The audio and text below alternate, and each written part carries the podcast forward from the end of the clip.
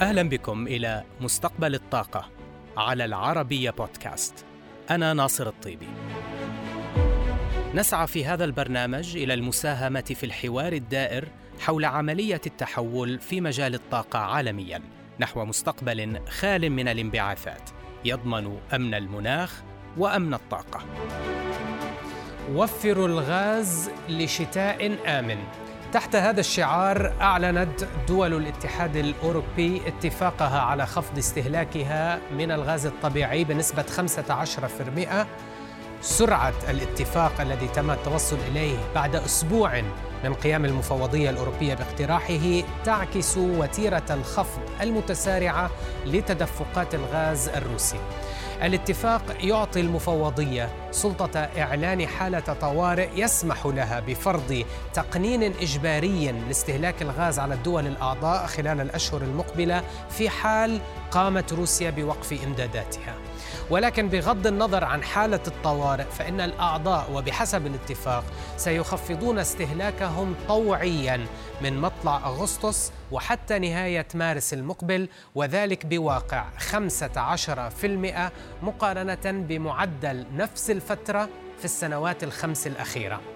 الاتفاق الذي أجمع عليه كل الأعضاء باستثناء هنغاريا جاء على وقع تراجع إمدادات روسيا عبر خط نورد ستريم واحد إلى 20% من طاقته الاستيعابية حيث تذرعت غازبروم بضرورة البدء بصيانة توربين آخر ما قلص من فرص زيادة الاتحاد الأوروبي لمخزونه من الغاز إلى نسبة الثمانين في المئة المستهدفة من إجمالي السعات التخزينية القائمة لديه. ما دفعه مجبورا نحو التوجه إلى خفض الاستهلاك.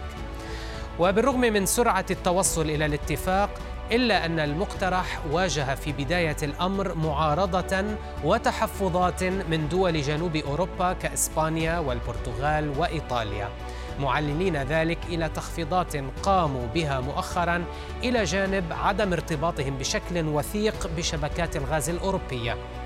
ولإرضاء تلك الدول وغيرها قامت رئاسة المفوضية بتعديلات تخفيفية في مسودة الاتفاق شرعت لاستثناءات عدة حيث تم زيادة الحد الأدنى لعدد الدول التي ستطلب تفعيل الخفض الإجباري في الاستهلاك من ثلاث دول إلى خمس دول.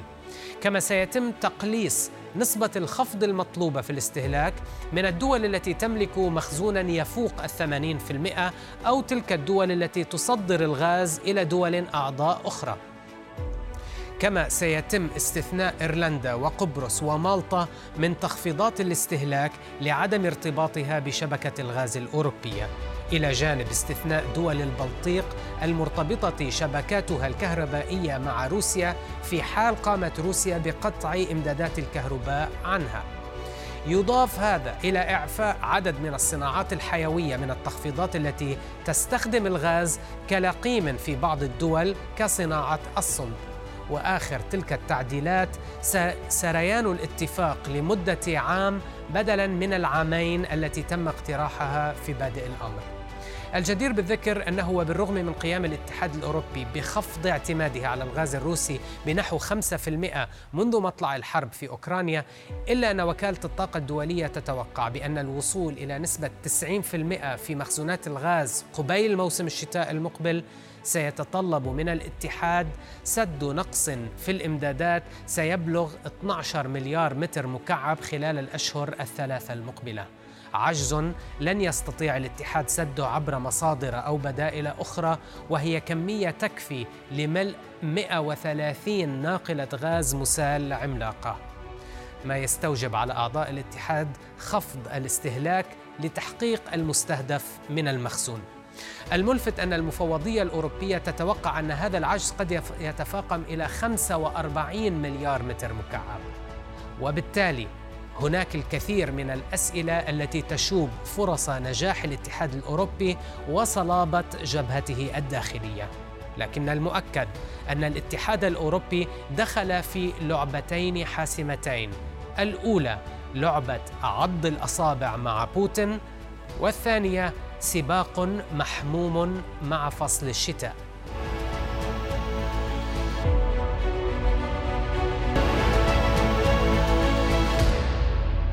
ومعنا مشاهدينا للحديث عن هذا الاتفاق وما يغيره في معركة الطاقة ما بين أوروبا وروسيا. تنضم إلينا من منطقة Black Forest في ألمانيا الرئيسة التنفيذية لشركة Crystol Energy دكتور كارول آه، نخلة أهلا بك دكتور نخلة كيف سيتم تقنين استهلاك الغاز على أرض الواقع في دول الاتحاد الأوروبي ما هي الخطوات التي ستتخذ؟ مرحبا ناصر. هلا التقنين عم ينحكى كثير عنه ولكن ما في حكي عن سياسة موحده للاتحاد الأوروبي. بتلاقي كل بلد عم بيتبع سياسة مختلفة لعدة أسباب. أحد منها هو قد إيه مهم الغاز بالاقتصاد للبلد وشون القطاعات الحيوية للاقتصاد قد إيه بيعتمدوا على استهلاك الغاز. هلا تنفهم التقنين بنشوف إنه وين بيصير في استعمال للغاز. عندك قطاع الكهرباء وهون يمكن يمكن أهين من غيره القطاعات إنه فينا نغير لأنه حيلا مصدر طاقة في يولد الكهرباء. ونلاقي حتى في بعض البلدان عم يرجعوا بيلجأوا للفحم بلدان أخرى عم يستعملوا أكثر يرتكزوا أكثر على الطاقة النووية. القطاع الآخر اللي بيستهلك الغاز هو قطاع الصناعات وهون القطاعات الصناعات صعب نلاقي بديل آه، بالسهل للغاز الطبيعي. وعندك الهاوس هولز يعني الأسر والمستهلكين العامين للشعب آه، اجمالا. هلأ في عندك بلدان بتخاف إنه تقلص من استهلاك الغاز على الشعب تبولا إنه لها تأثير آه، سياسي. ولكن في عندك آه، شعوب مثل هون بألمانيا مثلا مش ناطرين الدولة تعطي قرار بالتقنين. مجرد ما صار انحكى إنه معقولة روسيا تقطع إمداداتها خاصه قبل موسم الشتاء بتلاقي الناس عم بياخذوا خطوات صارمة. يعني هلأ هون بال Black Forest مطرح ما أنا بألمانيا بتشوف كل بيت تقريبا صار الواجهة تبعوله مغطية بالفحم. العالم عم تشتري مواقد حطب لحتى آه، يحطوا حطب يدفوا بالشتوية عم بيحطوا سولار آه، panels الأضوية على الطريق عم تنطفى بالمساء. يعني كانوا يعطونا لنا الضوء يبلش على الساعة 9 بالليل. هلأ ما بتشوف ضوء بالطريق. اليوم سمعت إنه مدينة هانوفر مثلا قطعت المي السخنة بكل المباني الحكومية. يعني عم ياخذوا خطوات قبل ما يصير في تقنين رسمي من الحكومة. نعم. هيدا بحد ذاته رح يأثر سلبيا على النمو للغاز الطلب على الغاز بهيدا البلدان. في ضوء التطورات الأخيرة هل تتوقعين بأن تعلن المفوضية الأوروبية قريبا حالة الطوارئ وتبدأ بتطبيق اتفاق خفض الاستهلاك غير الطوعي؟ يعني هلأ كل شيء ممكن مع الاتحاد الأوروبي وخاصة قد إيه رح تتفاقم الأزمة ولكن بلاقي في صعوبة كثير كبيرة. نحن بنحكي بالاتحاد الأوروبي كمنطقة موحدة ولكن هي فيها كثير اختلاف آه، بين البلدان. وهذا الشيء عم بيولد مواقف مختلفة من ناحية القرارات اللي رح تعتمدها يعتمدها الاتحاد الأوروبي، الاتحاد الأوروبي يمكن يعلن هذه حالة الطوارئ تكون إجبارية ولكن ما بعتقد في يلزم البلدان تقرر أي قطاعات أو وين الاستهلاك الغازي لازم ينخفض. ما بدنا ننسى كمان في شغلتين مهمين بدنا نفكر فيهم، قد رح يكون قاسي موسم الشتاء، يعني كل ما كان موسم الشتاء قاسي كل ما يصير في استهلاك أكبر للغاز حتى لو حاولوا الناس يخفوا الاستهلاك رح يصير في ضغط على آه، آه، تعبئة المخزون للغاز الطبيعي. بس ثاني شيء بدنا نشوف قد إيه العالم مستعدة تقلص مثلا نعم. استعمال التدفئة ببيوتها وهذا الشيء كمان بيساعد بزيادة المخزون بالاتحاد الأوروبي.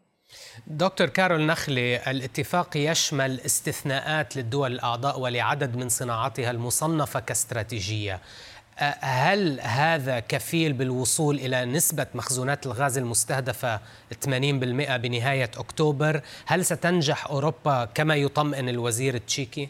الوزير التشيكي عم بيطمئن ولكن الوزير الألماني ما طمئن لأنه قال إنه الهدف نحقق مثلا نسبة معينة من المخزون قبل موسم الشتاء أو لما يبلش موسم الشتاء مش رح يكون هين.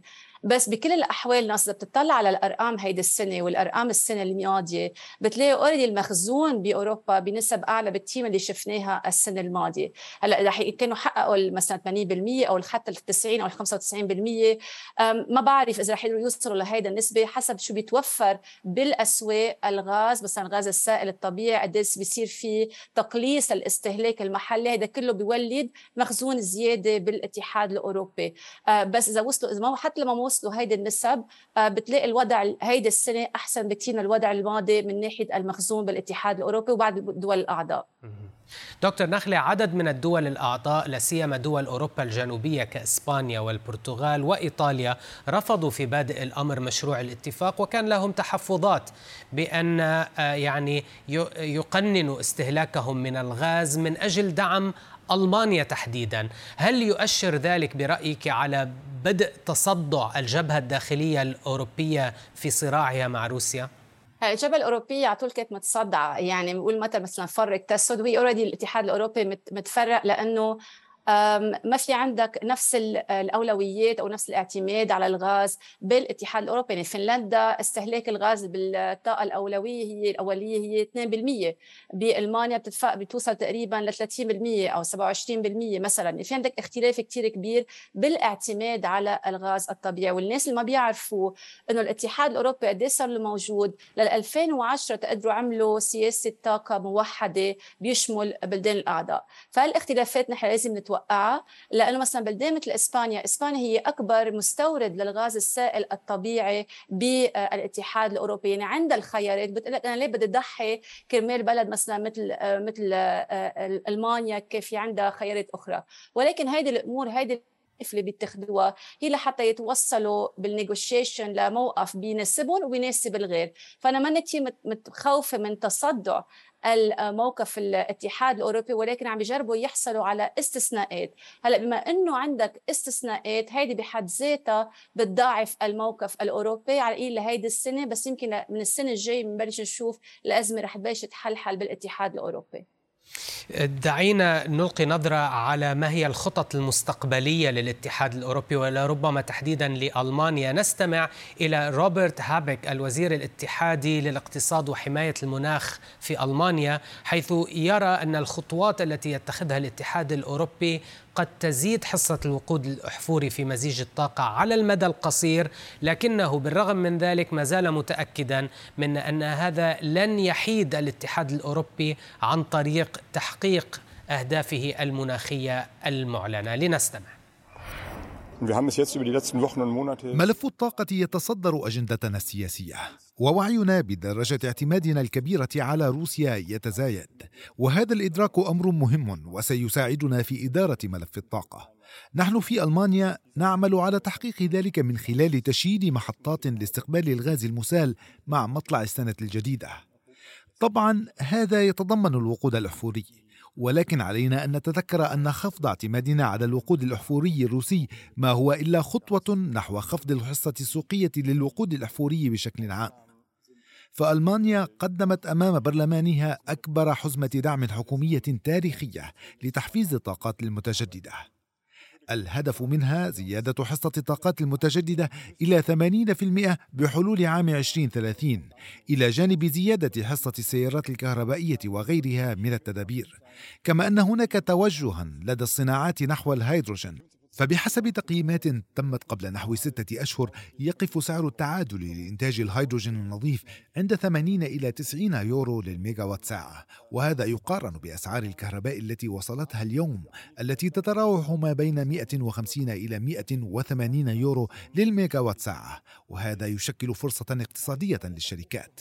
بالتالي تحت سطح النقاش السياسي هناك حراك ضخم يحدث اليوم في أوروبا يهدف إلى جعل أوروبا محايدة مناخية. مناخيا بحلول عام 2050 وتحقيق خفض ب 55% في الانبعاثات بحلول عام 2030 جميعنا يعرف أن خفض درجة التدفئة بواحد في المئة سيحقق وفرا باستهلاك الطاقة بخمسة في المئة كما أن خفضا باثنين في المئة في حرارة التدفئة يحقق وفرا في الطاقة يبلغ عشرات في المئة.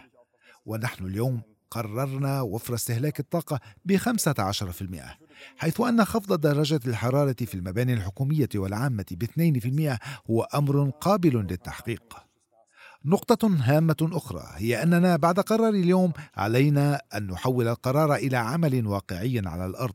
علينا إيجاد نقاط الضعف في منظومات الطاقة لدى الدول الأعضاء. قد نستخدم الغاز على المدى القصير لا لحلها ولكن نستطيع التحول لاحقا إلى الهيدروجين وإلى توسعة ربط شبكاتنا الكهربائية بعضها ببعض. أخيرا باسم ألمانيا نحن ندعم فكرة المضي قدما بإنشاء منصة أو منظمة مشتركة تعمل على شراء الغاز بشكل جماعي. كما علينا أن نضمن بقاء أسواقنا مفتوحة على بعضها. ففي أوقات الأزمات علينا ألا ننغلق على أنفسنا وألا نهتم بمصالحنا الوطنية الضيقة فحسب فهذا لن يعود علينا بالفائدة. فمصالحنا الاقتصادية والصناعية جميعها مترابطة ولن تسمح لنا بهذا. طبعا وزير الاقتصاد الألماني هنا يعيد التأكيد على ضرورة آه، عدم آه، يعني التفكير فقط في المصالح الوطنية الضيقة آه، وهنا هذا يبدو يعني يذهب إلى نفس النقطة دكتور كارول نخلي الذي كنا نتحدث عنه قبل قليل عن وحدة الصف الأوروبي على هذا الصعيد. طبعا أيضا في كلمة وزير الاقتصاد الألماني يعيدنا في كلمته إلى مسألة أمن الطاقة مقابل أمن المناخ. هل هذا القرار الأوروبي هذا الأسبوع يشكل ضربة لمساعي الاتحاد الأوروبي بخفض انبعاثاته ب 55% بحلول عام 2030 في ضوء استخدام أكبر للفحم للتعويض عن الغاز الروسي أم أن هذه نكسة مؤقتة برأيك؟ سيتلوها استثمارات أكبر في الطاقات المتجددة ما سيسرع التحول إلى الطاقات النظيفة ولكن على المدى الأبعد. ناصر هي المشكلة الأزمة اللي عم بتصير حاليا بأوروبا فرجت الحكومات والشعب الأوروبي أنه السياسات المناخية اللي اتبعوها كانت شوي منفصلة عن الواقع لأنه ما فيك تحقق أمن المناخ بلا ما يكون في عندك أمن للطاقة. ولو كانت الطاقة المتجددة بتأدي وبتولد الطاقة اللي العالم المستهلك بحاجة لها ما كنا عم نواجه الأزمة الحالية. ليك ألمانيا مثلا عندها نسبة الطاقة المتجددة كتير كبيرة كتير عالية بنسبة توليد الكهرباء. وعم بيعانوا من الأزمة الحالية والأسعار المرتفعة. هلأ already عم نشوف نحن في إعادة النظر. ما بدي أقول ضربة قاضية عم بقول إعادة النظر بالسياسات المناخية اللي تبعتها اللي تبع الاتحاد الأوروبي. شفنا مثلا آه، المفوضية الأوروبية لما عملوا ال EU taxonomy آه، شو معقول يكون آه، استثمارات خضراء أو مناسبة للمناخ. حطوا الغاز صنفوا الغاز الطبيعي الاستثمار بالغاز الطبيعي ك green investment يعني وهذا الشيء بشجع الاستثمار. بس بعدك بتلاقي في تناقض بالتصريحات. بس المانيا بدها تشتري غاز سائل طبيعي من قطر ولكن ما بدها ترتبط بعقود طويلة الأجل لأنه بدها تحقق اهدافها المناخية. وإذا بقيوا بهذا التناقض ما بعتقد رح يوصلوا لحل لا امن الطاقة أو أمن المناخ. بدهم يكونوا شوي أوعى لأنه هيدي الأزمة بتتطلب يكون في عندك معادلة متساوية بين أمن الطاقة وأمن المناخ. أخيرا دكتور نخلي هل تعتقدين بأن بوتين يربح معركة الطاقة مع أوروبا على أقل منذ بدء الحرب وحتى اليوم؟ حتى اليوم وإلى متى؟ يعني هيدا هون السؤال، يعني أكيد اليوم إذا بتطلع على الاقتصاد الروسي آه، ما عم عم بيعاني لأنه صار في انكماش كبير للنمو الاقتصادي. إذا بتشوف أرقام الصندوق النقد الدولي بتلاقي إنه كانوا متوقعين الاقتصاد الروسي ينكمش بتقريبا 8% لهيدي السنة. ولكن المعاناة طلعت أقل مما كانوا متوقعين يعني حتى اعاد النظر الصندوق النقد الدولي والروس الاقتصاد الروسي رح ينكمش ب 6% لهيدي السنة. آه، ولكن تفكر على المدى الطويل آه، ناصر روسيا عم تخسر أكبر مشتري لصادرات النفط والغاز. هلأ فيك تقول هي رح تتجه لاسيا ولكن سمعتها كبديل أو كسبلاير للأويل أند غاز بآسيا انضربت كثير بعد هيدي الأزمة. فيمكن هلأ بالوقت الحالي لأنه أوروبا ما عندها كثير خيارات تتحل محل روسيا عم بتبين روسيا إنه هي آه، طالعة منتصرة ولكن بعتقد على المدى الأبعد بعتقد رح تكون هي الخاسر الأكبر.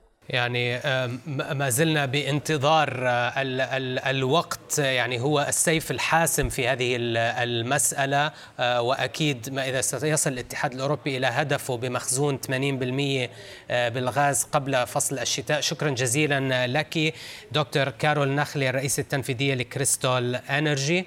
وبهذا مشاهدينا نصل إلى ختام هذه الحلقة من مستقبل الطاقة. إلى اللقاء الأسبوع المقبل.